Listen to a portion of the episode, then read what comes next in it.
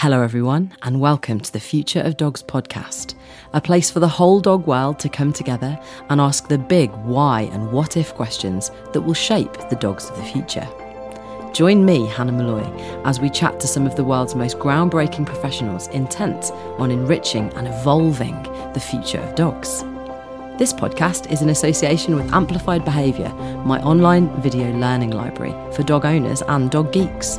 Big thanks to my dog's favourite food and our season one sponsor, Nature's Menu. With over 40 years in the pet food business, Nature's Menu is Europe's leading expert in raw and natural pet food. So let's jump into the conversation. Welcome to the Future of Dogs, and this is our final episode of season one. And guess what, guys? It's just me and you. That's right. I've been brave. I'm stepping into the solo podcast game for this closing episode of the season. And my what if for this week is what if we can just hang out, me and you, and we can dream together about what the future of dogs might look like? I figured it was time. This episode is therefore titled The Future of the Future of Dogs, which quite honestly looks like a nightmare written down, but in the world of audio joy, it works just fine. Today, we're going to look back, you and me, over the season, and we're going to look forward in this episode to wonder at the changing landscape of the UK in terms of dog bites and responsible dog ownership. Unfortunately, there's been a huge rise in dog bites in the UK. They've been tripling over the last 20 years. And it's something I'm becoming a bit of an expert in, quite frankly, because we're leading the charge of a parliamentary campaign, hashtag dog bite reform, but more on that later. Wow. Wow, what a series. We have talked to some amazing experts this series and entered into discussions on the future of dog conversations. We've talked with doctors and dog geeks at the highest level about breeding and grooming, about veterinary care, nutrition, rescue, training and campaigning, and of course, the future of dogs and kids. Every single one of our experts has just been amazing. They've dropped some seriously deep wisdom into our ears from their respective areas of expertise, wouldn't you say? Hasn't it been mind blowing? I know I have just had such a blast and learned a huge amount. And I want to know, you know, what was your favorite episode? Have you got an expert soundbite that just shifted something for you? I'd love to know. And you can chat with us, all of us, on Facebook. If you've got a question or you want to write to one of our experts, then you can do that on our Facebook page, which is called the Future of Dogs podcast. And I'm going to make sure that all of those questions get directed at our amazing experts. Because I'll tell you one thing that they all have in common, other than doing something groundbreaking in their field, is that they all love community and conversation. It's such a bonus. And I want to know, more importantly, about what you'd love to hear in season two. So far, we have in our prospective season two lineup episodes including the future of dog shows. We're going to take a look at the future of dog sports, dog podcasts, dog law, the future of family dogs and assistance dogs. And then we'll probably add to some of our listeners' favourite episodes with part three and four of the future of dog training and rescue. So I urge you, throw your ideas our way. Uh, what's your fan choice? For a particular episode. Name your favourite conversation topics that you'd love us to futurize for next season. I thought about dropping you some of my favourite sound bites. So I sat and I listened. And in the process of collecting them, I got so deep into the delicious narrative of some of our guests that I had to stop, take a long day off, and just go for a walk to process it all. They're all amazing. If you have handpicked just a few topics that you're particularly interested in so far, listeners, and if you've only listened to one or two of your favourite experts, I highly encourage you right now to go back and listen to those episodes that you've missed. And don't worry, I promise not to episode spoil right now for you, but I have to give you my favorite. And I think for me as a behaviorist and a social scientist, you know, I, I just love development and I love learning. And I think my top quote was from Dr. Henry Cloud in episode two, way back when the intro sequence and the audio quality was still improving, let's say. We've gone, we've come a long way, haven't we, all together? And in Dr. Cloud's episodes, we were we were looking at the future of dog conversations, and he taught us how to approach having difficult conversations, how to actively listen to the person that we're talking to, and then put ourselves on the same side of the table as the person so that we can look at the problem on the other side of the table and then solve it together. I just love it. And he said, Every human needs to be on their own growth path to become the most loving, hardworking, intellectually curious person that they can become. And I love it. I just love it. I've recently finished a Brene Brown book. Have you ever come across her work? It's amazing. This book is called Rising Strong. And she preaches the need for emotional curiosity too. She says, choosing to be curious is choosing to be vulnerable because it requires us to surrender to uncertainty. She quoted Einstein, who said, The important thing is not to stop questioning. Curiosity has its own reason for existence. And then she follows up with her take, which is that curiosity's reason for existing is not simply to be a tool that's used in acquiring knowledge. It reminds us that we're alive. And researchers are finding that evidence of curiosity is related with creativity, intelligence, improved learning, and memory, and problem solving. So thank you, Brene. That's amazing. I know that I am going to choose to continue to be curious and ask questions. And now I know that I can be safe in the knowledge that we're all becoming a little bit more creative and intelligent and better at solving problems together. Speaking of solving problems and curiosity, some of you will know from the Future of Dogs and Kids episode that Debbie Luckin and I, along with the now marvellous Nick Crampton of Reactive Dogs UK, have been hosting a series of events in Parliament on the UK's dog bite problem. Hashtag dog bite reform. You can check it out. Check out Twitter, have a little look see, share it cover it. We want you all in on this because this is a rare three part event series to look at what we need to do right now to reduce the recent increase in dog bites and deaths in the UK. Now, these meetings are held in person at the Palace of Westminster, which is super fancy, and they're hosted by the All Party Parliamentary Group for Dog Welfare, otherwise known as APDAWG, which is the coolest acronym for an APPG ever. And it's chaired by Rosie Duffield, MP, and Marc Abraham, OBE, that guy off of episode 10 and 11. Do you remember? He's really good at helping us run, run campaigns. So, anyway, they're free to everyone to attend. You can just rock up to these. You can email in, ask for a, a, guest list seat, and and you can come along. But we can't film them. We can't live stream them. And some of you have been asking me about what happened in that November meeting. So I thought I'd close our Future of Dogs season one by sharing my opening speech with you all now because you're going to be part of the solution. I want to formally invite you into this conversation and the culture of these meetings. FYI, the part two of this event is on March the 21st, 2023, and the final event is going to be held in June of 2023. And yes, of course, I'll let you all know what happens. And if you can't make any of those meetings in person, well, just follow me on Amplified Behavior uh, or the Hannah Molloy on Insta and Facebook. And you can jump onto the Future of Dogs Facebook page for updates on that too. So, let me set the scene. You have just arrived in the Houses of Parliament to join this meeting. You have tipped your cap to Big Ben and you've marvelled at the Palace of Westminster and you're snapping a quick selfie before you join the queue to go through security. They ask you where you're going to go and then apologize that you're going to have to bin that fresh coffee that you've just bought before they set you off through airport style security and bag checks and metal detector doors. And then you're in and you're directed corridor by corridor to a fancy looking meeting room to take your seat and wonder who the other ticket holders you're sitting next to even are. And when that lady who's running around like a headless chicken is going to be finished, looking for the right cable to attach to the right laptop in the right place so this meeting can get started. And yes, that lady was me. Parliament is not a MacBook friendly place for future reference, folks. but anyway, we found a solution and then the meeting starts. And Mark welcomes everyone and hands the speaking stick over to yours truly. And I said, Thank you all for taking the time to travel and attend this meeting in person this evening. And thank you to my co host, Jordan Shelley, who is on his way here, bless him, because his car broke down, and our APDAWG chairs, Marc Abraham OBE, and our Honourable Lady, the member for Canterbury, MP Rosie Duffield.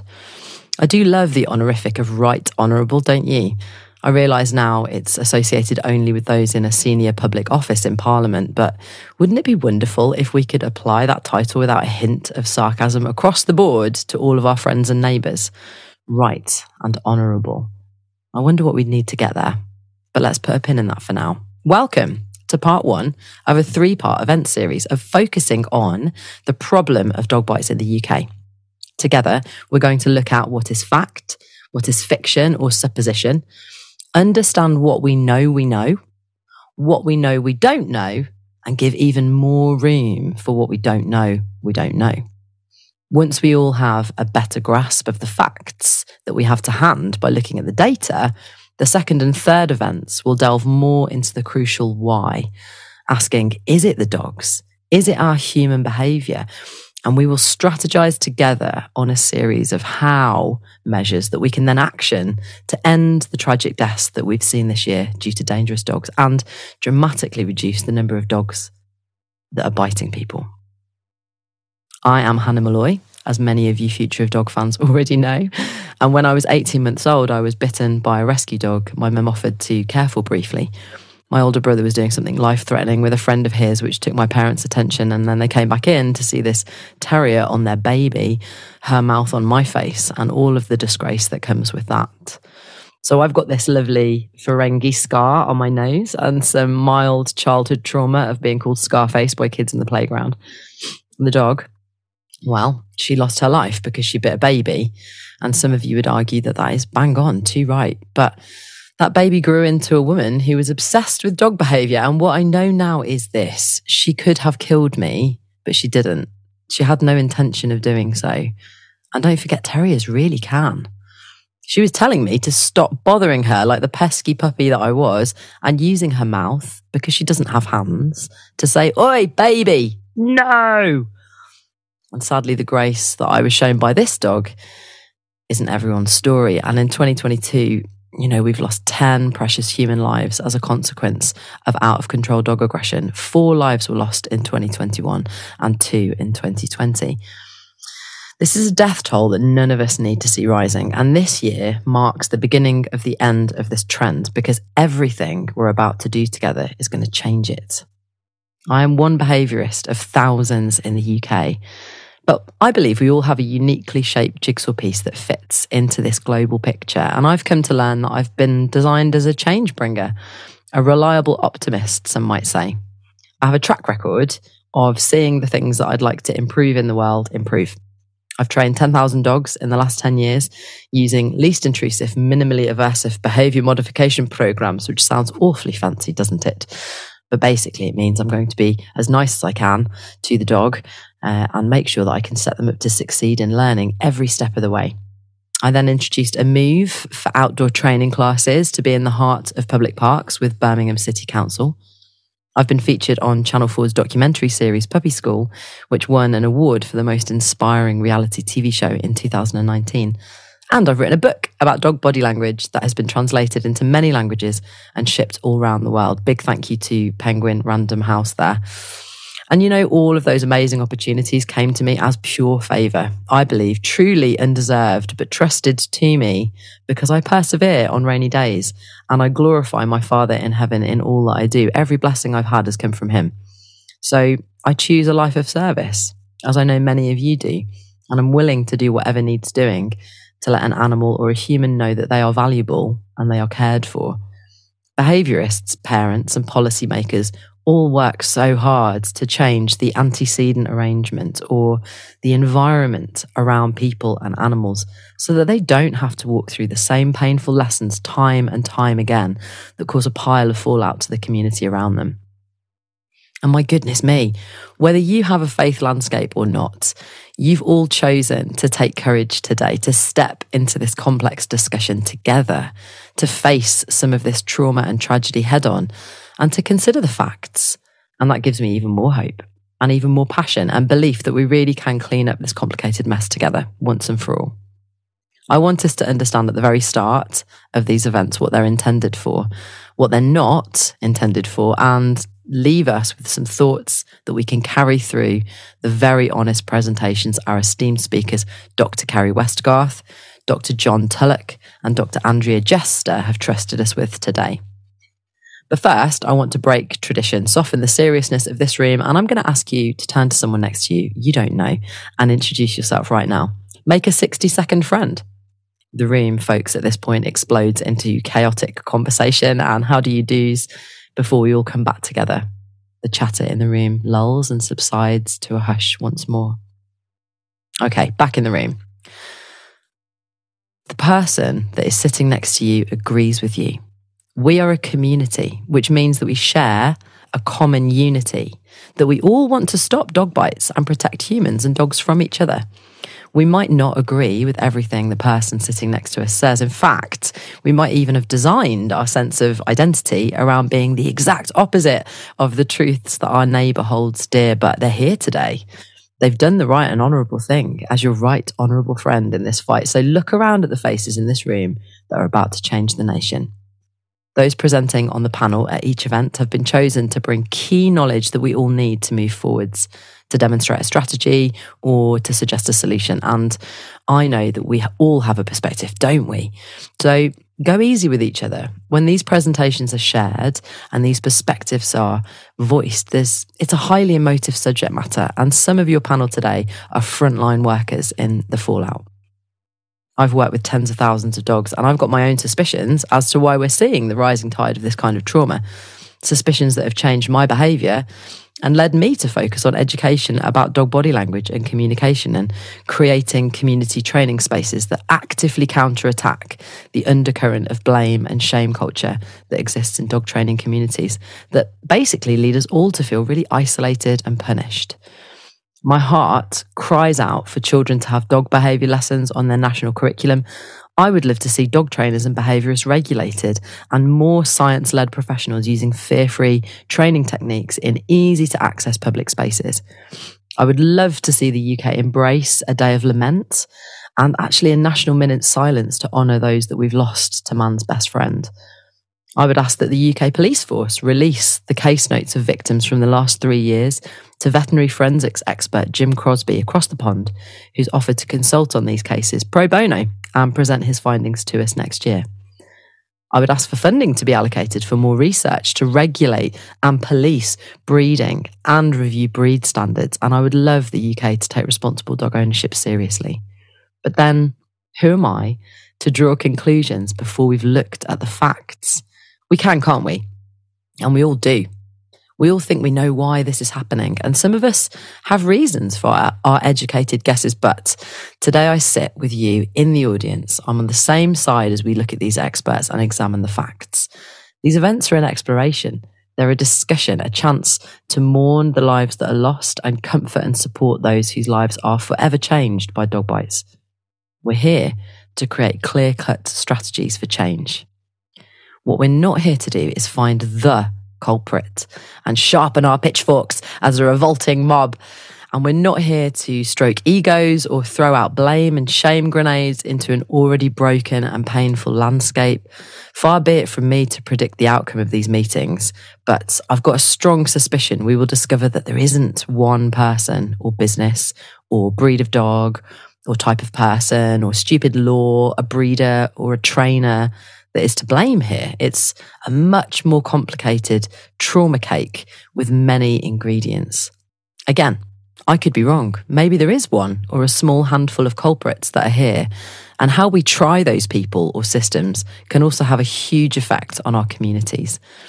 I heard a true story once of a New York mayor who decided one day to take the seat of judge over a common law case. This was back in the day when that was totally acceptable. And a grandma was brought to trial for stealing bread to feed her grandchildren.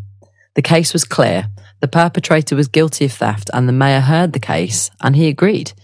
And so he stood up, proclaimed her guilty, and then he took the cash from his own wallet to pay her fine to the baker. And then he walked around the room and he asked everyone in there for 50 cents as a penalty for living in a community that would see a grandma have to steal to feed her grandchildren. And I think this is so apt for this moment in time. You know, we all cry out that justice is done when we see our neighbours failing, and we all beg for grace and mercy when that mistake was ours. None of us can possibly hope to bear the cost that is associated with this kind of tragedy, emotionally, physically, especially not as individuals. And none of us can control the whole world to make sure these situations don't ever happen again. Yes, we can design laws, we can design systems and educate and police, but we were never granted permission to control the behavior of other human beings. But what we can do, the solution we can build on right now, is the decision to shoulder this boulder together corporately, to decide to honour your right honourable neighbour, even if they do nothing to deserve it. You will be amazed how dishing out respect and honour invites others to step into responsibility. And we can all do that little bit that's designed just for us, whether it's training our own dog or forgiving someone that hasn't trained theirs so that you're in a better place to help them with grace and bless your community with the things that you know that they don't. Maybe you're a policymaker or an educator, the voice of public affairs, a trainer, a rescue worker, or an academic, or someone who admits that they're simply easily distracted by dogs. All of us can do two things. We can choose to give respect and honor to the person that's speaking. And we can take responsibility to use our giftings, our positions, and our unique spheres of influence to change this narrative forever. There is a lot of work to do, but we can do it, and we must. And on that note, Future of Dog fans, we leave Parliament and we end this season one episode with the challenge I have thrown down as a consistent gauntlet every episode of this season. I challenge you to dream big dreams. What is the what if question that you've got in your heart that could totally change the world? It might be the world of dogs, or it might be another world entirely. Who do you need by your side to expand your horizons? I believe that we need each other. In fact, I believe we were made to. The world is going to tell you to go it alone. It'll say, hey, self soothe, self satisfy, achieve, gain followers, and then practice mindlessness and pride and hide, and then mask up or isolate yourself in case anyone truly sees the real you. But I think the real you is exactly what the world needs to see. And if the global pandemic has taught us anything on a worldwide level, it's that we need each other. We need each other to lean on, to laugh with, to dream with we need each other's skills to build cool stuff. And we need to go to war against anything that tries to destroy relationship or the unity that lives in community. Finally, thank you, thank you, thank you to Nature's Menu, our season one sponsor, for their support with this new thought bubble of a podcast. We couldn't have done it without you. So thank you for dreaming with us and believing in our direction. Thank you to all of our outstanding guests and dog world gurus, Dr. Henry Cloud, Dr. Jessica Hekman, Sue Williamson, Debbie Luckin, Marc Abraham, Dr. Lennon Fu, Melanie Sainsbury, Kelly Gorman Dunbar, wow, Les Graham, and Kamal Fernandez. Guys, your hearts and initiatives are so inspiring, and we champion everything each of you are doing. Thank you so much for joining us. And thank you, glorious listeners, for jumping in and joining our community. Don't forget, if you are a pet owner or a pet professional that wants to learn more about dog body language or dog training, or become accredited in above and beyond grooming or above and beyond vet care, you can start your learning journey right now with me at www.amplifiedbehavior.com.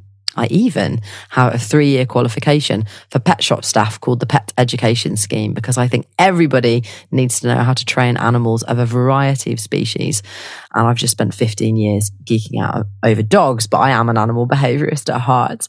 And biggest thanks of all to Mark Goslett, our season one producer, and our audio wizard, who is a top shelf music and audio producer that you can find at www.mark.com. Always and ever has Mark been trying to get the perfect sound quality for all of us, inviting me closer to the mic, but not too close, showing me how to soundproof my home studio, and just generally being the most super patient editor and engineer in the world. Thank you so much, Mark. I have been and will continue to be Hannah Molloy, and this has been season one of The Future of Dogs.